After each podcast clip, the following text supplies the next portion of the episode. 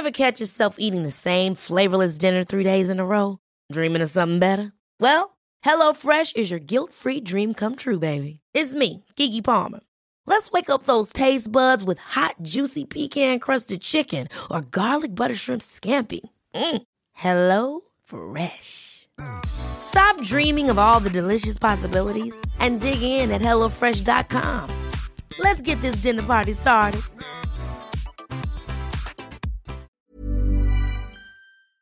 Ja, men ja.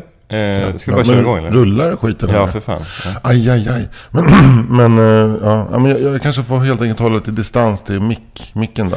Mm, Ja, fast jag tror att det är ganska bra nu faktiskt. Nu är det bra. Okej. Nu... Eh, hej och välkomna till eh, poddradioproduktionen 4 meter som jag, Fritte Fritzson och Anders Barring eh, driver tillsammans. Eh, det är ett sätt för oss att lära känna varandra. Ja. Och eh, med en trevlig stund för oss och Ja. förhoppningsvis också för er som lyssnar.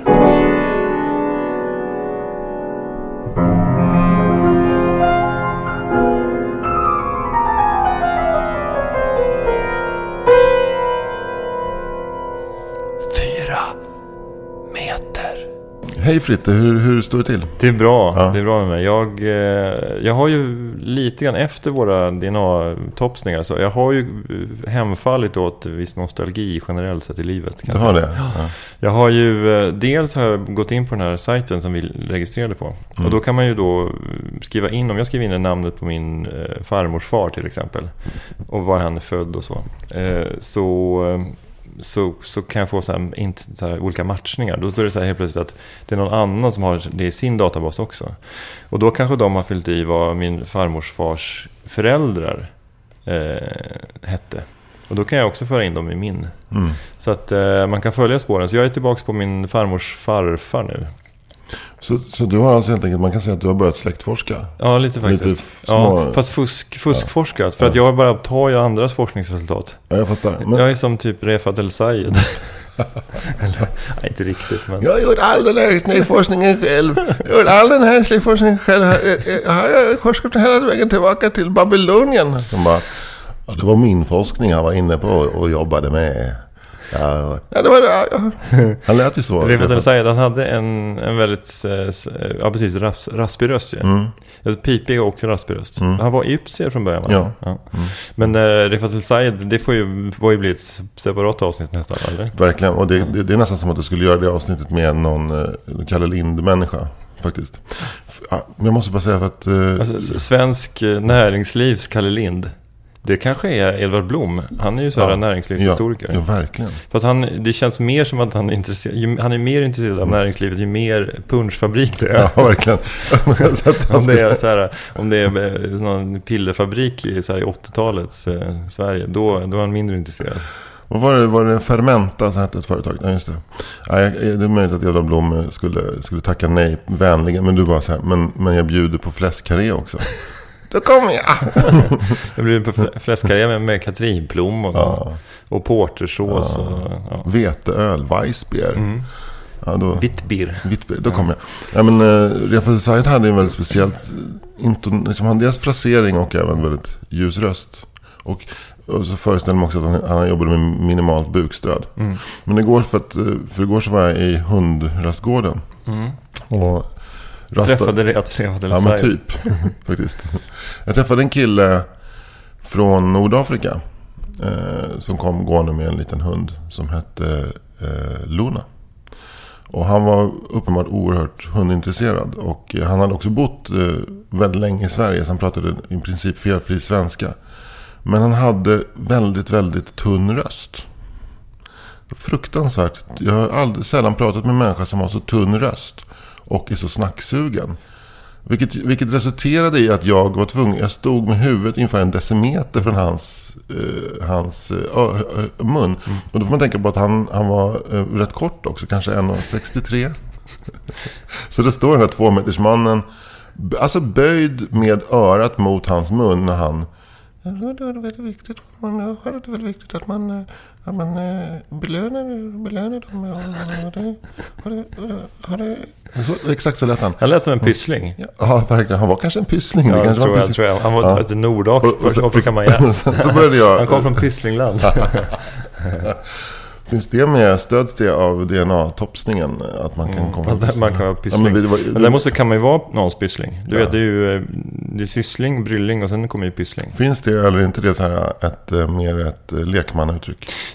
Lekman och lekman, men det finns ju, alltså på samma sätt som man kan prata om tvåmänning, tremänning, fyrmänning och femmänning och sådär, så kan man prata då om kusin och syssling, brylling och pyssling. Det kanske man kan göra. Vilket fall som helst så... Jag gör det nu, så att... eh, Vilket skulle Och det- bevisas.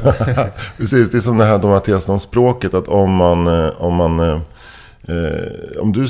Alltså språket är istället i stad för förändring. Så att om du, eh, om du använder ett ord och uttryck och tycker att det stämmer så kommer det förr eller senare att bli rätt. Mm. Men i alla fall så var det så att, eh, att han, han pratade väldigt tyst. Och, har du klippt klorna på... Har du klippt klorna på... Va? Har du klippt, klippt klorna? Har du har du klippt klorna? Ja, det, det, det. Så här, Tror du att han var medveten om att han pratade så Ja, jag tyst? tror, och det, dessutom så ska man då lägga till att vi stod bredvid gamla Huddingevägen och att det blåste lite. Så det var mycket stöd, störmoment. Men sen så kände jag så att hundarna de får ju bara runt vind för våg. Men jag stod jätte, jättenära honom och försökte lyssna. Så då tänkte jag, jag måste ändå göra lite jobb. För jag var verkligen så här en aktiv idé om att nu ska vi träna på några kommandon. Så jag tog iväg Sigrid så tränade jag henne på att sitta kvar och, och stanna kvar. Och när jag backar så säger jag varsågod så kommer hon springande. Vilket hon är rätt duktig på. Även om det är störigt. Det kan vara andra hundar som springer framför. Men hon är rätt bra på det. Så jag, jag, du vet, jag gjorde så här. Sitt. Stanna. Och sen så tittade jag upp. Då höll han också på att göra det med sin hund. Men den hörde ju inte vad han sa. Nitt, nitt. Så jag såg den här ganska lilla, eh, ordentliga mannen som stod liksom böjd över hunden. Och sen så försökte han trycka på bakkroppen så den skulle sitta. Den tittade på honom och bara, vad fan säger du för något? Underbart. Men eh, den där bilden av när han står och pratar och du står böjd över honom, den skulle jag vilja att Slas illustrerade. Mm. Ja. Om han hade Ja. levt. Men det var bra, bra jämförelse, för det var väldigt slaslikt. eh. Det är också det att, att eh, saker och ting föll på plats på mig. För att jag har träffat hunden förut. Ja. Och, och hunden... Med, med matte då? Med, med matte, ja. Ja. Och matte är en, en, en rätt så här, vad ska man säga? Hur ska, man, hur ska jag ge henne rättvisa i en beskrivning? Hon är en kvinna, Ja. eh, supersvensk. Eh, eh, Alltså känns- riktigt svensk alltså. Hon gillar vin. Ja. Mm. Kan vara 33 bast. Mm. Eh, eh, typ som en, mm, kanske en kvinnlig motsvarighet till Nisse Hallberg. Fast minus livsglädje. Men med samma intag av, av, av alkohol och andra substanser. Cigaretter också kanske. Uff, och hon röker ju hela tiden i hundraskåden. Så här. Och sen så, så pratar de bara italienska med hunden. Bara för att det är så här soft. No, Luna, basta Luna, no. Så här. Fast hon är supertruper svennebanan. Eh, och, och, och, och, och så här är bakis. Och, ja, och har, har liksom väldigt dålig omvärldskoll också. Det stod, så stod det en gång, då var jag och hon i hundraskåden. Så stod det en, en kille som hade tagit heroin. Precis utanför hundraskåden. Det lutade sig mot ett elskåp. Och eh, han stod och så här klassiskt noddade. Som, som de ju gör. Som alla ståuppkomiker i Stockholm har en rutin om. Exakt. Och varför det? Eh, därför att de själva är heroinister. Därför att det är så roligt. Ja, det är väldigt roligt faktiskt. Därför att när man kommer in väldigt nära in på den här releasen ser man att i ansiktet är det tvärvaket. Och också att den här noddningen går att bryta så här snabbt. Alltså du sitter på tunnelbanan och sitter någon och bara liksom toknoddar. Och, och håller på av pla- pappret från en japp. Och somnar hela tiden. Och sen så frågar någon så här, hur är läget? Ja, det är ingen, ingen fara, ingen fara. Alltså då, det är så vaket och så bara, nu är vi framme vid Slussen, nu ska jag gå av. Så det är som att man väljer, men i alla fall en, en, en, en, en ung kvinna som stod och noddade vid ett elskåp. Och, och så tittade jag på den här så noddande kvinnan. Så bara, där har, har du en, en som just har tagit morgonsilen. Och hon bara, jaha, är det därför de står så där? Då hade hon liksom helt i sitt liv missat varför ibland står det människor lutade som en Samuel Beckett-figur. Liksom tittar ner på sina skor. Eller som en död Hultar-skulptur. Ja, ja. Men det är lite roligt också att hon, om, hon är born and raised Årsta. Att hon Ja. liksom har missat eh, tjackisar och hårsare. Otroligt konstigt. Det är väldigt konstigt. Men det kan vara att man ser inte skogen för alla träd. Det är som att man har liksom växt upp på Gotland och har liksom missat att det finns något som heter får. så här, Jaha, är det därför de där katterna är så lurviga? Ja, typ den nivån. Den nivån. Sen så tycker jag också att hon har en mild SD-aura. SD Light. SD Light. Men Och då- Moderaterna. Fan, ja men det, det tror jag. Jag blev Det var så bra. Jag blev så exa- exalterad så att jag, jag hade nästan sönder mikrofonstativet. Fan, tänk att, tänk att man... För jag undrade, jag har helt undrat vad, vad är liksom kopplingen mellan Moderaterna och SD? Ja, men nu vet jag. Ja. Mm. Det är den här kvinnan. Den finns, den här kvinnan. Ja, men hon, hon är nog... Eh, ja, skitsamma. Bara för att hon är ihop med en kille från Nordafrika så måste, kan ju fortfarande vara rasist. Jo, ja, oh ja. Det är väl ganska många som är det. Och det är väl ganska många invandrare som också är rasister. Ja. De flesta skulle jag säga. Är det, är det jingel nu? Du, var, du, du, du knuffade bort mig så mycket från mitt fokus.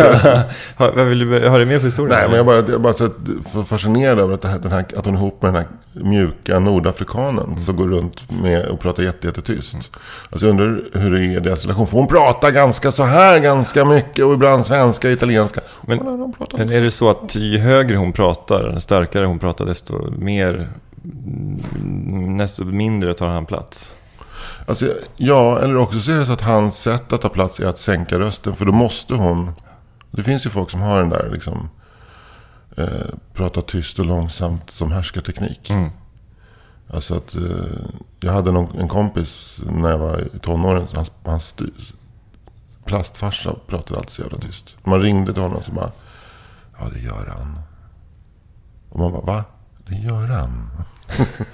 Men är inte det en, en av de obehagligaste typerna? Jo, det är det. Den här killen hade inte den obehagliga. Nej, han snarare verkar ganska men, men han, var, han, han, var, han var liksom fin på något sätt.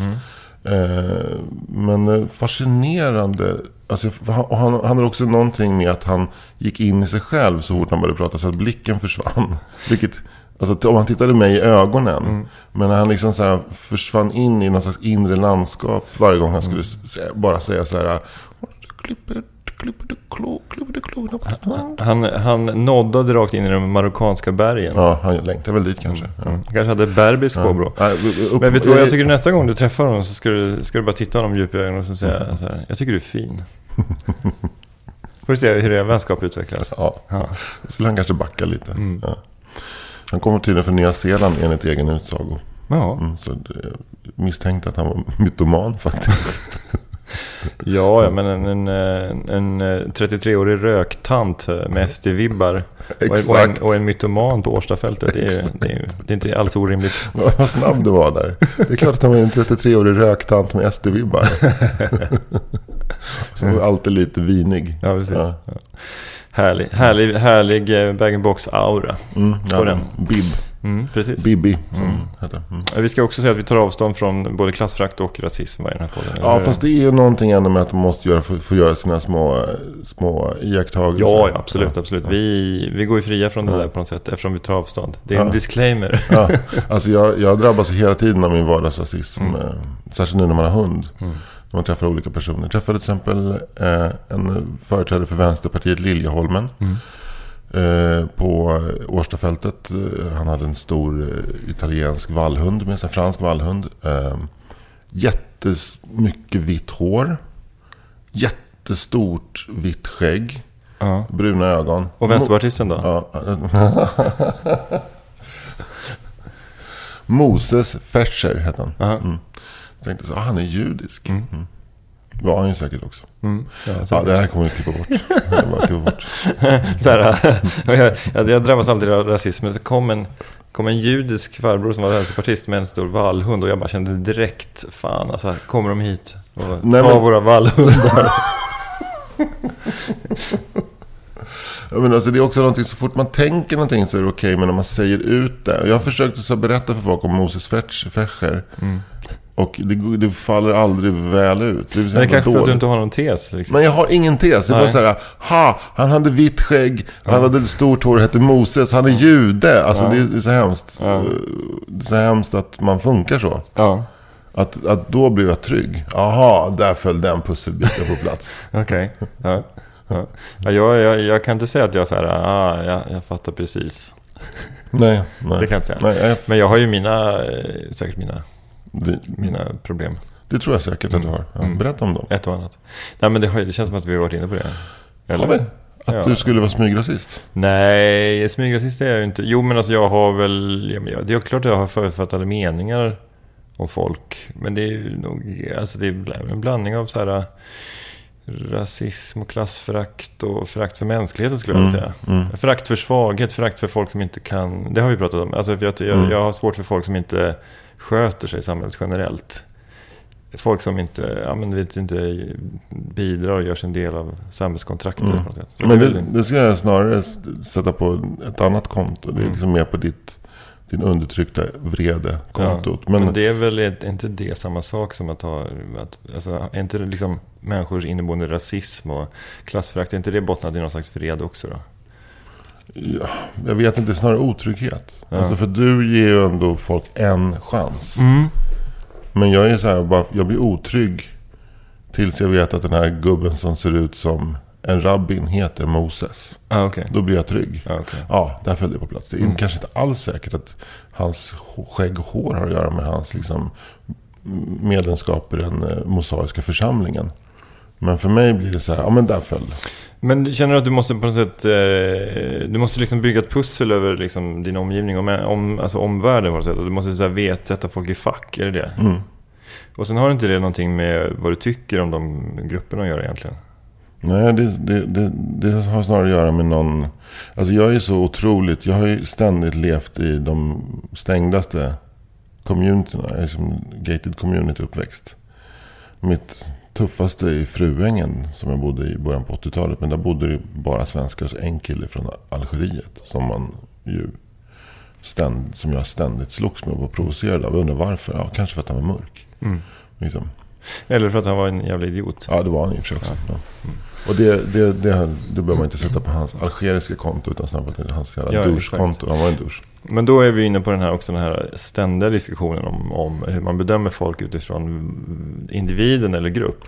För att det är ju, det är ju så här omvittnat, eller många som, som tillhör en minoritetsgrupp berättar ju att de blir dömda utifrån den gruppen Mm. snarare än om, Mm. ja men är du, liksom, är du afrosvensk Mm. och, gör, liksom, och blir arg på någon på bussen, då är det för att du, då är för att du är svart och Mm. inte för att du är du, eller ens om du har rätt eller fel. Mm.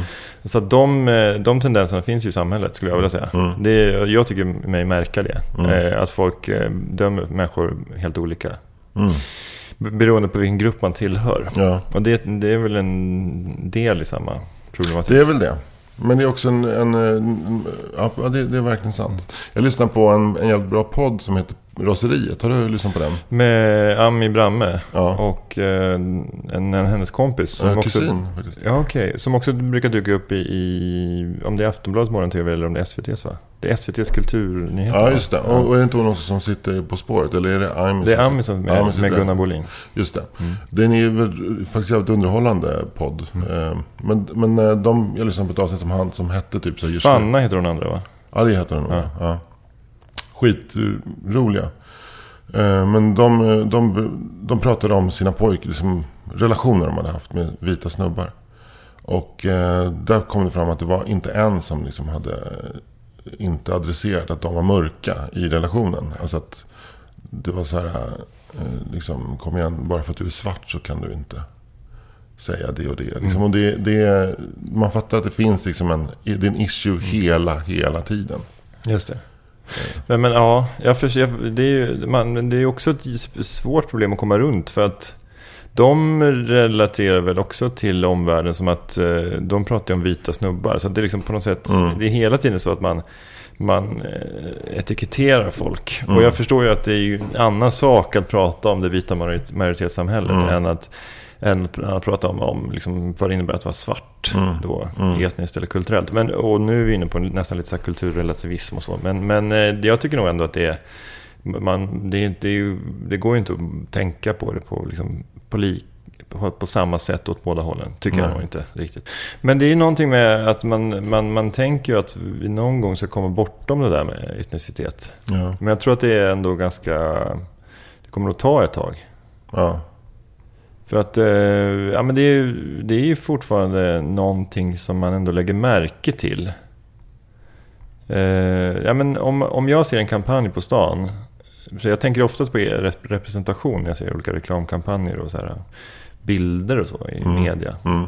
Och då är det kanske, ja men säg att det är Ikea som har då, då är det kanske en vit tjej och en svart kille och en, ytterligare någon person. Och sen så tänker jag alltid på att eh, jag tycker att det är jättebra att det finns en, liksom, att det är en blandning av representation i reklamen. Och det gör väl reklambranschen också för att de vill, eller de vet att det funkar för att folk har en, liksom, en syn på på det att, att alla ska få, få synas i det offentliga rummet. De Mm. flesta i alla fall. Mm. Eller till 80% då kanske. Mm. Av Sveriges befolkning. Men så tänker jag ah, ibland på att ja, nu kommer säkert någon sån nationalist. Jaha, nu ska de ha... Ja, nu ska det vara lika. Nu ska det vara en svart kille och en, eh, en vit tjej i reklamen. Ja, det är som det brukar vara. Alltså jag, jag, jag tänker liksom från deras, Ja, ja, från deras ja. horisont Mm. på hur de ser på en sån kampanj. Eh, för mig är det- det ju verkligen inget problem. Alltså, men, men jag börjar ändå tänka Men på du ser det. att den gör ändå inte jobbet. Eh, nej, men den, gör, den kanske gör jobbet, men jag, jag börjar ju liksom reflektera över det. Mm. Alltså på ett metaplan. Alltså jag Mm. börjar liksom tänka på hur andra uppfattar den här kampanjen. Mm. Eh, vilket, ju gör, vilket ju är ett bevis för att, att det, vi har inte kommit så långt att vi liksom inte bara går förbi och inte reflekterar alls. Nej, det. nej. Men det är någonting med att man släpper bara fram människor av annan kultur eller annan, annan, liksom så annan etnisk härkomst om de bara om de motsvarar klichén av den. Så att om de representerar sin etnicitet så är det okej. Men, eh, men jag har aldrig sett en professor på eh, Handelshögskolan som är något annat än svensk eller nordvästeuropé. Liksom. Eh, Men eh, den första svarta offentliga personen i Sverige var typ Cindy Peters. Som representerade liksom gospel. Då representerade hon, då var hon gospel här i Sverige. På något sätt. Och det är också, det är också någonting eh, märkligt med det. Liksom, att du släpps fram när du representerar din, din minoritet. Liksom.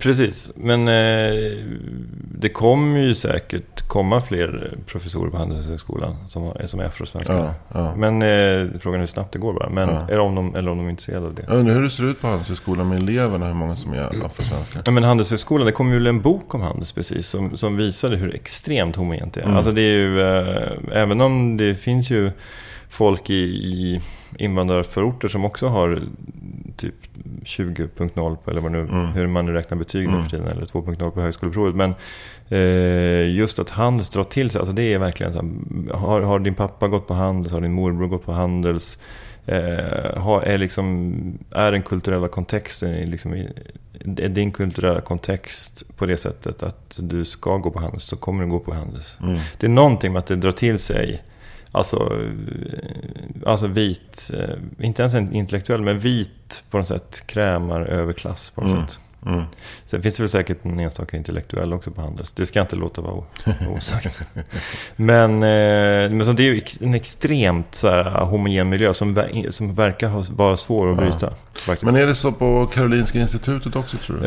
Eh, Det tror jag inte alls det är lika mycket. Jag skulle säga att, att läkaryrket är mer kompetensstyrt än till exempel ekonomer och företagsledare som är Ja. mer styrt av eh, osynliga liksom, hierarkier Mm. och kontaktnät och koder. Mm. Eh, som man måste lära sig först innan man kan eventuellt komma in i den världen. Ja, det, det. Det är sant.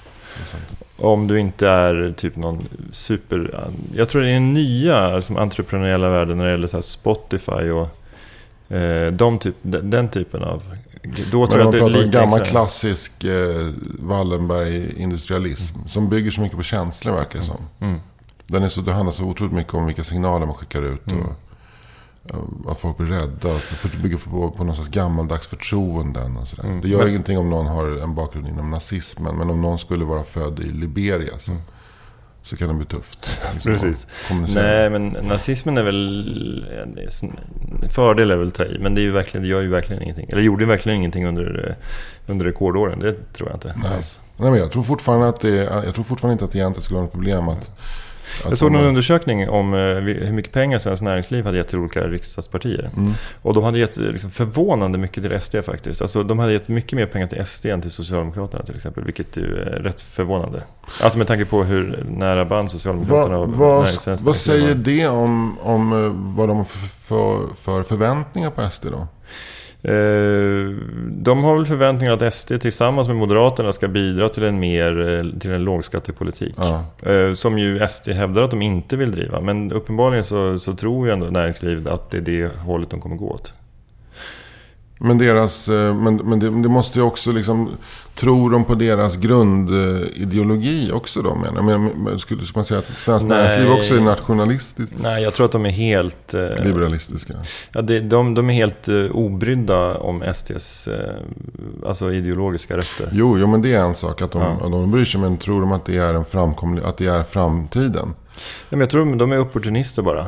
Alltså kapitalet har liksom ingen, ingen moral. Nej, men de, de tänker bara Nej, det, jag framåt. fattar. Man tänker icke, man bort från moralen, tänker Ja. sig strategiskt. Alltså, blir det, kommer det bli bättre företagsklimat? Eller kommer näringslivet må bättre av ett slutet Sverige eh, som inte är en del av Europa? Alltså, är, de, är Ja, men svenskt näringsliv mot EU också? Ja, men det är det som är en sån tankevurpa tycker jag. Ja. Eh, och jag ska väl vara bara braska. att- Alltså, jag har inte liksom hårdläst den här undersökningen. Men, men eh, det var i alla fall liksom, jag såg bara egentligen ett diagram med, med olika staplar där man såg att Moderaterna var högst och sen så sen, eh, eh, Sverigedemokraterna och sen sossarna, sen de andra partierna. Det var det liksom, hur mycket de hade stött de olika partierna. Men eh, nej, jag tycker det verkar, det verkar vara en, en rejäl tankevurpa. För att eh, jag tror ju inte att nationalistpolitik, oavsett vad man tycker om den när det gäller så här främlingsfientlighet och sådär, tror jag inte att den bidrar till ett bättre företagarklimat heller. Kan det, men det, och det är också det som gör att SD har tagit Mm. ett steg mot Moderaterna. För de känner sig när de kom mer som ett socialdemokratiskt, liksom rent fördelningspolitiskt mässigt, eller fördelningsmässigt.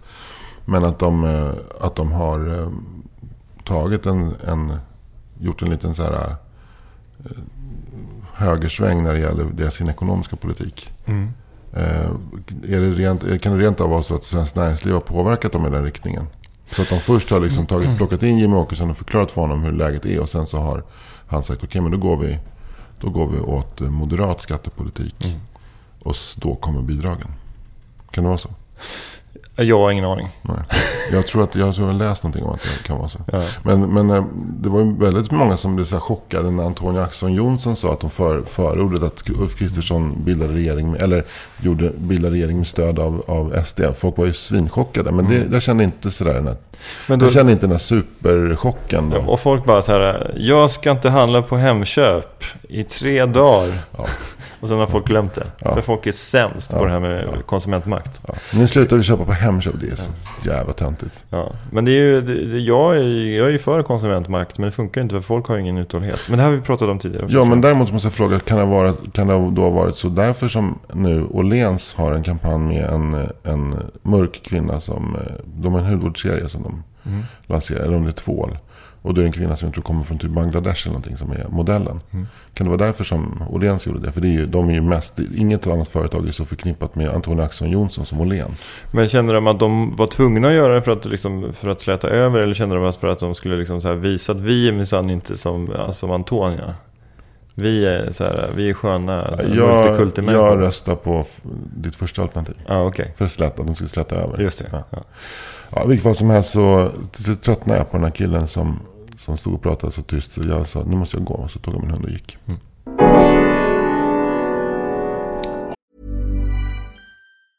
A lot can happen in three years, like a chatbot may be your new best friend. But what won't change? Needing health insurance. United Healthcare Tri Term Medical Plans, underwritten by Golden Rule Insurance Company, offer flexible, budget friendly coverage that lasts nearly three years in some states. Learn more at uh1.com.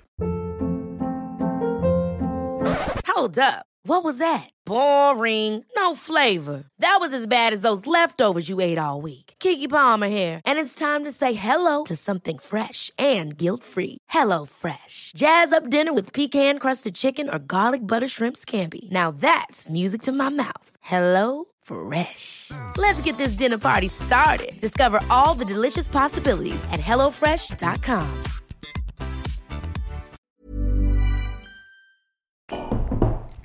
Jo, jag var ju inne lite grann på det där med att den här DNA-topsningen hade gjort mig till en lite mer bakåtsökande person. Eh, och det här med genealogi och sånt. Eh, så kom jag att tänka på, för att eh, när jag, jag, växte upp i Norrköping, eller, alltså, när jag skulle fylla sex, då flyttade vi till Knivsta. Så mina typ fem och ett halvt, sex första år eh, växte jag upp i Norrköping. På, först i ett höghus i ett område som i folkmun kallades för Biafra. Och jag tror inte att det handlade om att det var så jättemycket afrikaner där, utan det var väl mer för att det var betraktat som ett fattigt område tror jag. Mm. Och det, det är det man tänker på. Ja. Men du gick men inte tror... runt med så spänd mage? Nej, jag, var, jag gick inte här... runt med jätte, jätte, jätte fågeltunna ben och, och, en väderspänd mage som egentligen vittnar om hungersnöd. Och ett, ett band av indianpärlor runt magen? Nej. Nej. Nej. Eh, utan jag tror att jag fick mat faktiskt. Eh, det har jag inte kollat upp. Fast enkel mat? Enkel mat, ja. ja. Den gula maten? Den gula maten. Den bruna och den gula maten. Ja. Mm. Och den gröna maten. Ärtor tänker jag på. Ja, just det. det Men sen flyttade vi till ett radhus i ett område i Norrköping som heter Eneby. Eh, som är ja, lite svennebanan, ja, ganska så medelklassområde tror jag. Fast ganska, det ligger i stan, alltså så man åker spårvagn dit. Eh, trean tror jag. Eh, och eh, då hade jag en kompis som hette Pernilla.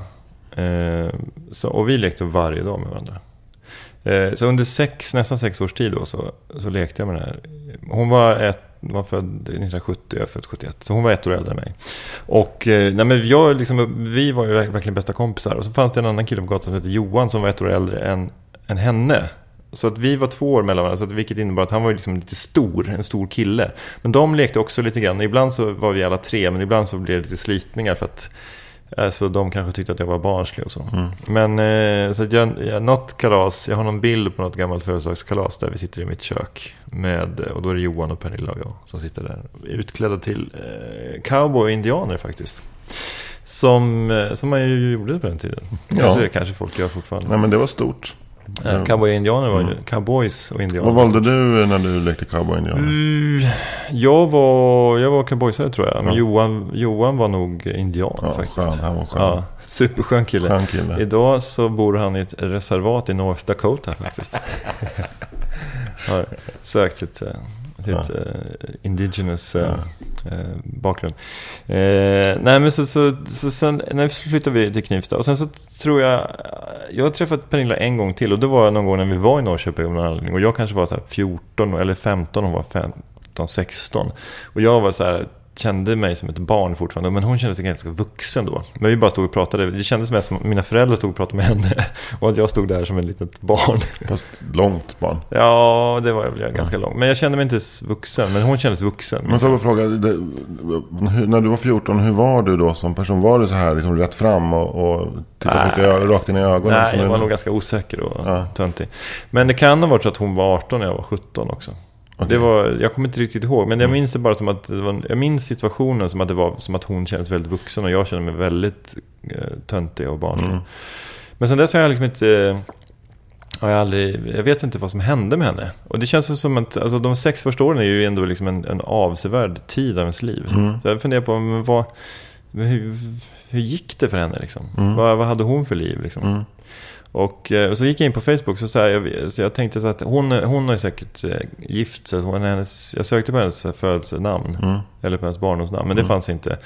Och sen tänkte jag att eh, jag gick in och kollade på den här killen Johan då. För jag vet ju vad han heter i efternamn också. Så hittade jag faktiskt honom på Facebook. Och sen så gick jag in på hans vänner och kollade. Och då, fanns det, då hittade jag en, en tjej som heter Pernilla med ett annat efternamn där. Mm. Eh, och sen så gick jag in och kollade på bilden och så bara kände det, det, måste, det måste ju vara hon. Eh, det är helt fascinerande. Och sen så tänkte jag bara, hon är superlik verkligen. Och sen så gick jag in och kollade på ålder på någon sån här sajt där man kan kolla ålder. Så var hon ju född 1970 då. Mm. Så jag tänkte så här, det här måste vara hon. Mm. Och det blev lite så här, det blev kul eh, känsla i kroppen och lite pirrigt också sådär. Men du, du, du, eh, du gjorde research på ett sätt som nästan gränsar till stalking där. Ja, När du gick in på det här, var det birthday.se du gick in på då? eller? Ja, något ratsigt. Ja, ja, just det. Ja. Ja, jo, du får, du, får kalla det stalking om du vill, Ja. alltså, absolut. Ja, men det är ju... eh, Men eh, det var ju bara för att liksom, ja men kul att veta om det var hon. Liksom. Och sen gick jag in och kollade så, ja hon bodde i en mellansvensk liksom, mindre stad och eh, höll på att forska på någon, också någon mellanstor svensk högskola. Eh, på något sätt. Eh, lärare, forskare. Och jag tänkte liksom att det, ja, det kändes, jag minns att jag tyckte det var kul. Det liksom verkar som att hon, ja men hon, det, det verkar som att hon gör något roligt i livet. Men det ger ju dig också anledning att kanske träffa henne igen om hon forskar. Ja, kanske. För eftersom du är så mycket inne i vetenskapsvärlden. Ja. Men, eh, jo men så är det ju. Men jag tänker på, eh, ja men jag tyckte, apropå det som vi pratade om i första halvan. Alltså, Mm. Det skulle kunna vara så att hon var någon slags typ röktant med SD, Ja. SD-anstrykning. Någonstans. Så Men var, det, bodde hon, var det här när ni bodde i, i radhusområdet? Ja. Alltså? Ja. Men så att, så att på något sätt så känns det som att Ja men det fanns någon slags tillfredsställelse över att det verkar som att hon har haft ett ganska okej liv. Så. Ja. Ja.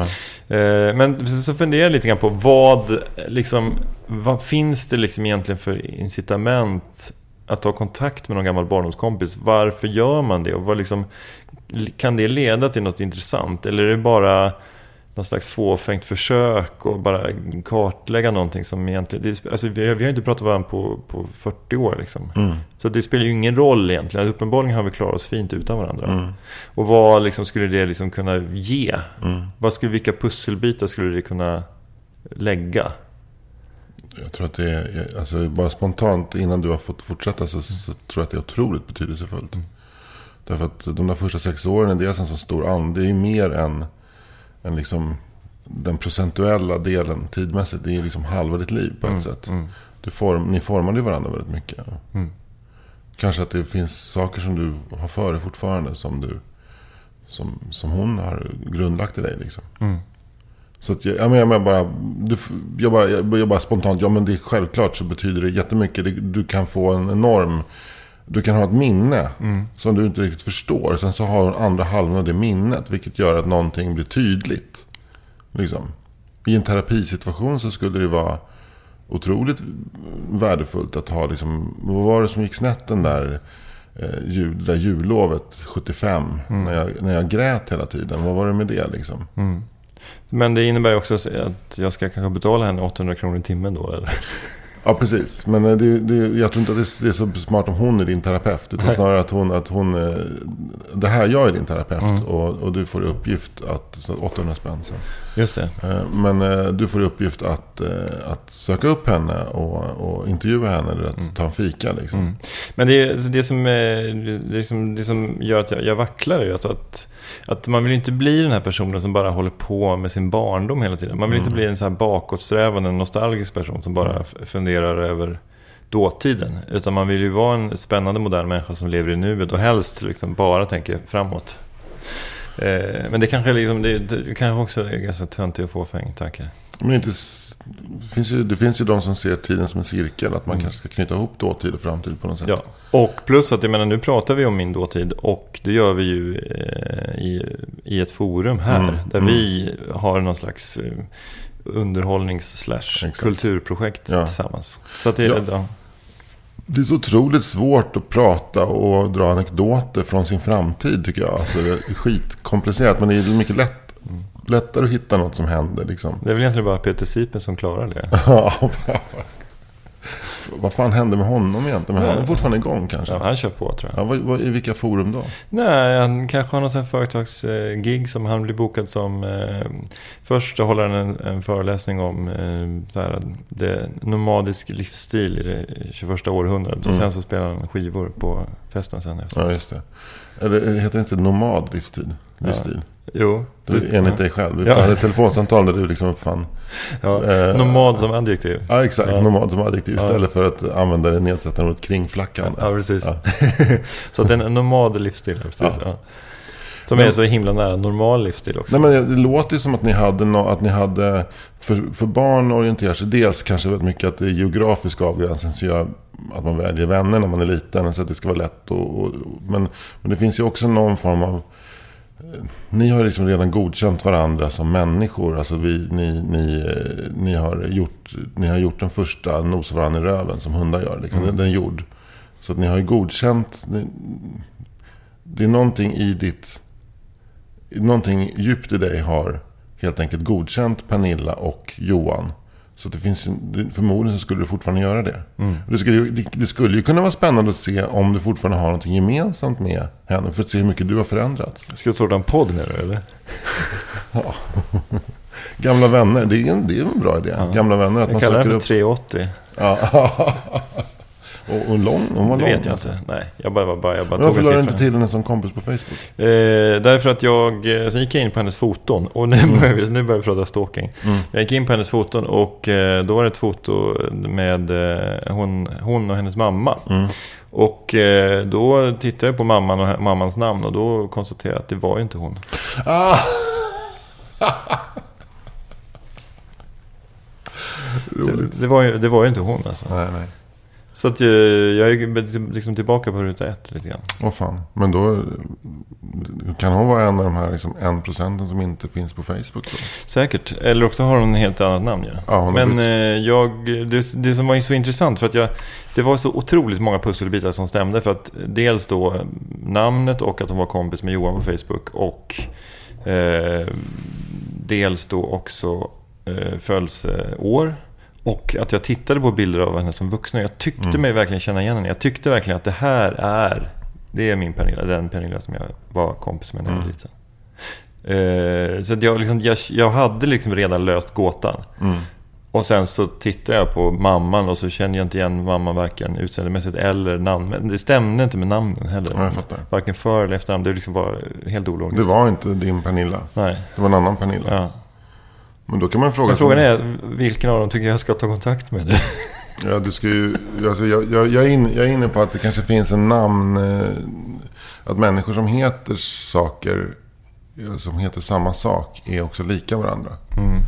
Så att alla Pernilla, de springer ur någon form av... Vad är det som gör att föräldrar väljer att döpa sin, sitt barn till Pernilla? Eh, Det, det är också... Det, det, det, producerar en viss typ av människa. Så alla Pernilla kan du egentligen liksom slänga in i ett stort fack som heter Pernilla. Just det. På samma sätt som man kan säga att eh, alla som är födda i tvillingarnas stjärntecken är på ett visst sätt. Ja, fast, kanske en, fast det är kanske är ett sämre urvalskriterium. Eftersom det, handlar, eftersom det, astrologi inte är en vetenskap. Jo, fast å andra sidan så är det att då är du född på sommaren. Så då är du, har du ändå liksom en speciell relation till, till eh, tiden mellan hägg och syren om du är tvilling. Eh, och jag menar, du, om du möter någon annan, så det kan vara född liksom 1917. och Alltså vill säga 101. Eh, men ni har ändå samma liksom, magkänsla när ni ser häggen blomma över och gå över i syren. För att då vet ni att nu är det snart gräddtårta. Ja, precis. Då har vi ju liksom ett samtalsämne. Ja, då, har ni, då kan ni prata om det. Så kan ni göra 107 avsnitt. Jag och Torsten Algotsson, 101 Ja, år. ja, så- Sen dog Torsten. Ja. Ja. I november. Och du bara, ja. Men det blev några jävligt bra avsnitt i alla Ja, fall. en riktigt bra det, avsnitt. blev, Ja. det blev bra content. Ja. Välkomna till avsnitt, eh, avsnitt eh, 19 i eh, Född i tvillingarnas stjärntecken-podden. När jag och Algot pratar om hur det är att fylla år med den här gosserien. Idag har vi kommit fram till det spännande avsnittet. Vi ska prata om 31 maj. Vad är det för relation till 31 maj? Ja, Då var jag ju eh, då var jag sex dagar gammal då. Eller ett år och sex dagar. Eller två år och sex dagar. Ja, eller tre ja. år och sex dagar. Ja, Eller du fattar. 46 år och 6 dagar. Så att eh, det, det är ju en dag som betyder väldigt mycket för mig. Mm. Vad har du för relation till 31 maj? Eh, ingen. Har du inte? Ja, eller tänker du på dig själv? Eller? Jag, jag, jag tycker att det är en spe, ett speciellt datum. Mm. På, ja, för, För att det är sista dagen innan sommaren börjar. Rent, eh, liksom rent kalendermässigt. Mm. Men ofta så är man, man grov, grovt besviken den första juni. För det är Kallt. Och... 11 grader och kallt. Och de där löven på björkarna känns bara helt malplacerade. Och man, man måste plocka fram en rock igen. Och så. Ja. Och den där, den där simskolan är ju plågsam. Men ja. Men, Men- det här med barn och namn och sådär, det, det, då, då kommer vi in på det här liksom fältet kring föräldrar som säger så här. Ja, men vi tänkte att det skulle bli en Edvin, men när han kom ut så såg vi att det var lite Ludvig. Ja. Åh. Töntigt. Ja, eller hur? Ja. Supertöntigt. Alltså, eh, eftersom det är en liten fyra kilos klump Mm. av hud och kött Mm. som skriker Mm. och eh, vill ha tutte. Ja. Det är orimligt att säga att det är en Ludvig.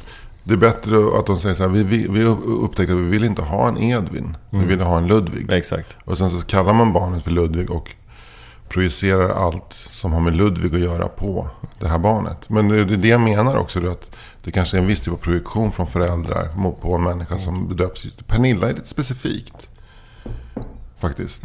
Eh, Anders känner jag är mer allmänt. Det är supergenerellt. Det finns folk i alla schatteringar som heter Anders. Men jag tycker att Pernilla... Allt från Anders Bagge till Anders Eklund. Ja, tänk att det var honom jag tänkte på också. Och då menar vi inte boxaren Anders, Anders Lillen Eklund, nej. Utan han som kombinerar plankstek och Fanta. Mm. Eklund. Mm. Eh, det var ju tydligen det som han, efter det här mordet, åkte han till en vägkrog och beställde plankstek och Fanta. Då, eh, Nisse Hallberg säger så här, varför tog de honom inte redan då? Roligt och väldigt hemskt. ja, jättehemskt. Eh, men, Nej, mm, nej men, eh, men just att, att heta Pernilla. mm, Jag ser alltid samma person framför mig på något sätt. Alltså det är inte en människa som finns. Men det är någon, en person som är en något längre kvinna med, med kort hår. Som eh, både jobbar, alltså som, som gärna jobbar typ i det svenska Silicon Valley i Kista. Kanske kör motorcykel. Bor i Vallentuna. Men också håller på med keramik. Det är, någon, det är där. men alltså det är en, en, tuff kulturell person. En tuff kulturell eh, radhusuppväxt person. Mm. Ja. Det är Pernilla för dig. Mm, eh, röstar MPCL. Ska jag säga. Mm. Men eh, den, min Pernilla, hon är uppväxt i radhus. Så, så Mm. långt. Och hon Mm. var ganska tuff också. Mm. Som barn i alla fall. Hon, Mm. kändes, hon var som en kavat. är ett ord som man sällan använder. Mm. Utom när det gäller Kajsa kavat. Men Mm. jag skulle säga att Pernilla var kavat. Att hon var så här lite eh, pojkflicka. Ja, Tuff. Ja, Så. ja. Hon, hon löste, hon var lösningsorienterad. Hon var lösningsorienterad. Eh, hon var liksom en, eh, en, en fixare. Mm. En fixare och en trixare. Mm. Jag var en liten eh, en gråtmild känslomänniska. Var du det? Ja, visst. Ja.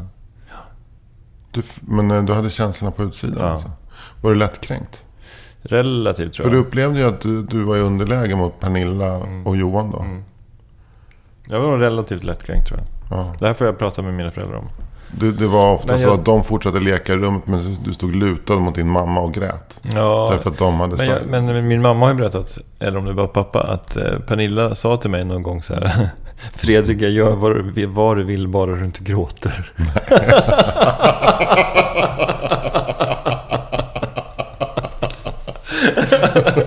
det, men så här, det är väl en signal. Det är väl en signal att man hade lite för lätt i sina För känslor. jag tänkte, nu var, nu, var det ju inte, nu var det ju inte så att eh, Johan och Pernilla var Facebook-kompisar. Men det var lite det man tänkte när, hörde, när man hörde att Johan hade var Facebook-kompis med Pernilla, men inte med dig. Så de hade fortsatt med den där... Kommer du ihåg den där lilla, ganska långa killen som bara grinade hela tiden? Som vi mest gick hem till för att de hade så goda mandelkubb hemma hos dem. Vad hette han? Fredrik. Just det. Just det, Vad hände som med honom? hände med honom? Ja. Förresten, ska du gå ner på och kolla på stand-upen nu? Oslipat kommer med Fritte Fritzson och Marcus Johansson i Jönköping. Det är skitkul. Ja, jag tänkte det. Ja, ja men undrar ändå vad som hände med Fredrik. Vi kan prata om det på vägen dit. Ja, precis. Eh, nej, men man undrar också vad som hände när liksom, dynamiken på gatan när jag flyttade därifrån. Antagligen ingenting. Men, men, men antagligen så bodde ju då Pernilla och Johan kvar där. Mm. Kanske tills de flyttade hemifrån eventuellt. För Mm. att det var ju ett sånt, sådana radhus som... Ja, men de är liksom, det känns inte som att man behövde flytta någonstans för att de var för små. Nej. Så att de, såvida deras föräldrar fortfarande liksom, eh, ja, var i livet och inte var skilda sådär, så, så kändes det som att de skulle kunna bo kvar där tills de flyttade hemifrån. Och då Mm. var det ju ändå så att de var, då hade de kanske blivit mer så här, ungdomskompisar. Mm. Medan jag då helt plötsligt bara puff, försvann. Du försvann. Försvann ur- Rycktes ur.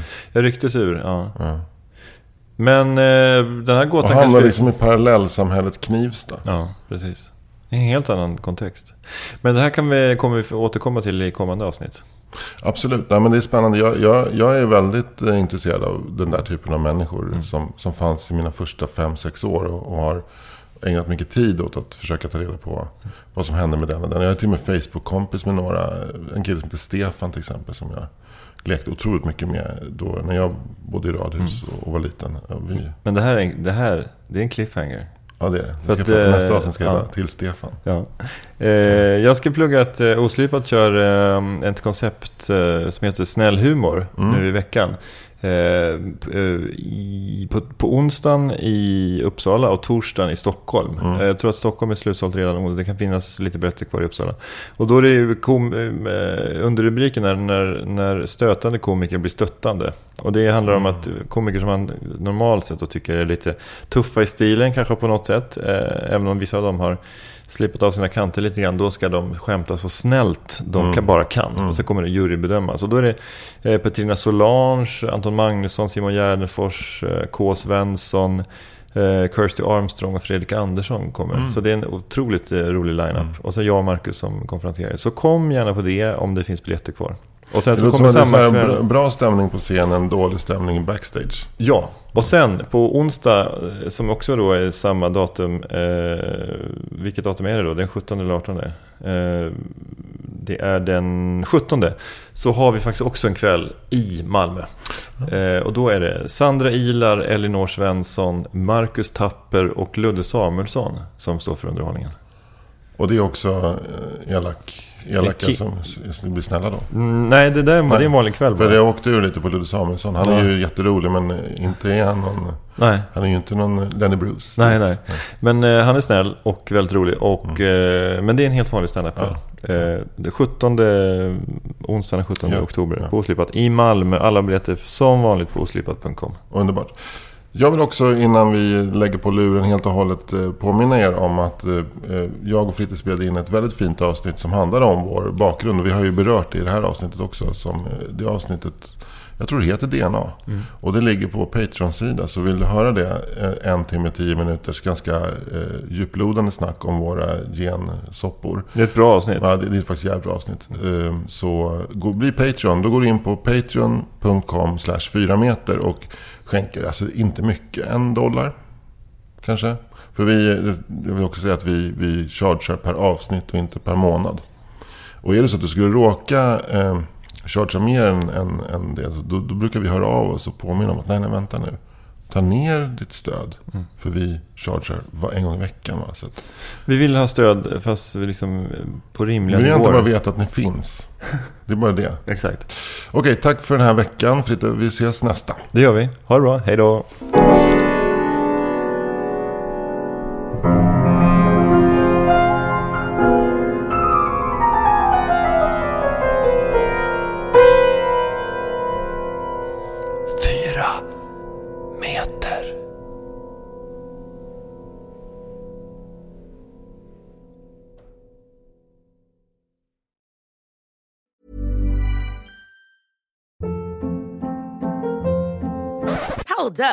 Was that? Boring. No flavor. That was as bad as those leftovers you ate all week. Kiki Palmer here, and it's time to say hello to something fresh and guilt-free. Hello Fresh. Jazz up dinner with pecan-crusted chicken or garlic butter shrimp scampi. Now that's music to my mouth. Hello Fresh. Let's get this dinner party started. Discover all the delicious possibilities at hellofresh.com.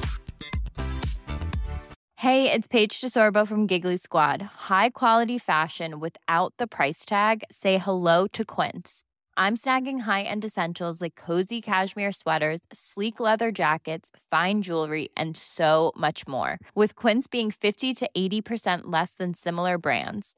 And they partner with factories that prioritize safe, ethical, and responsible manufacturing. I love that. Luxury quality within reach. Go to quince.com slash style to get free shipping and 365 day returns on your next order.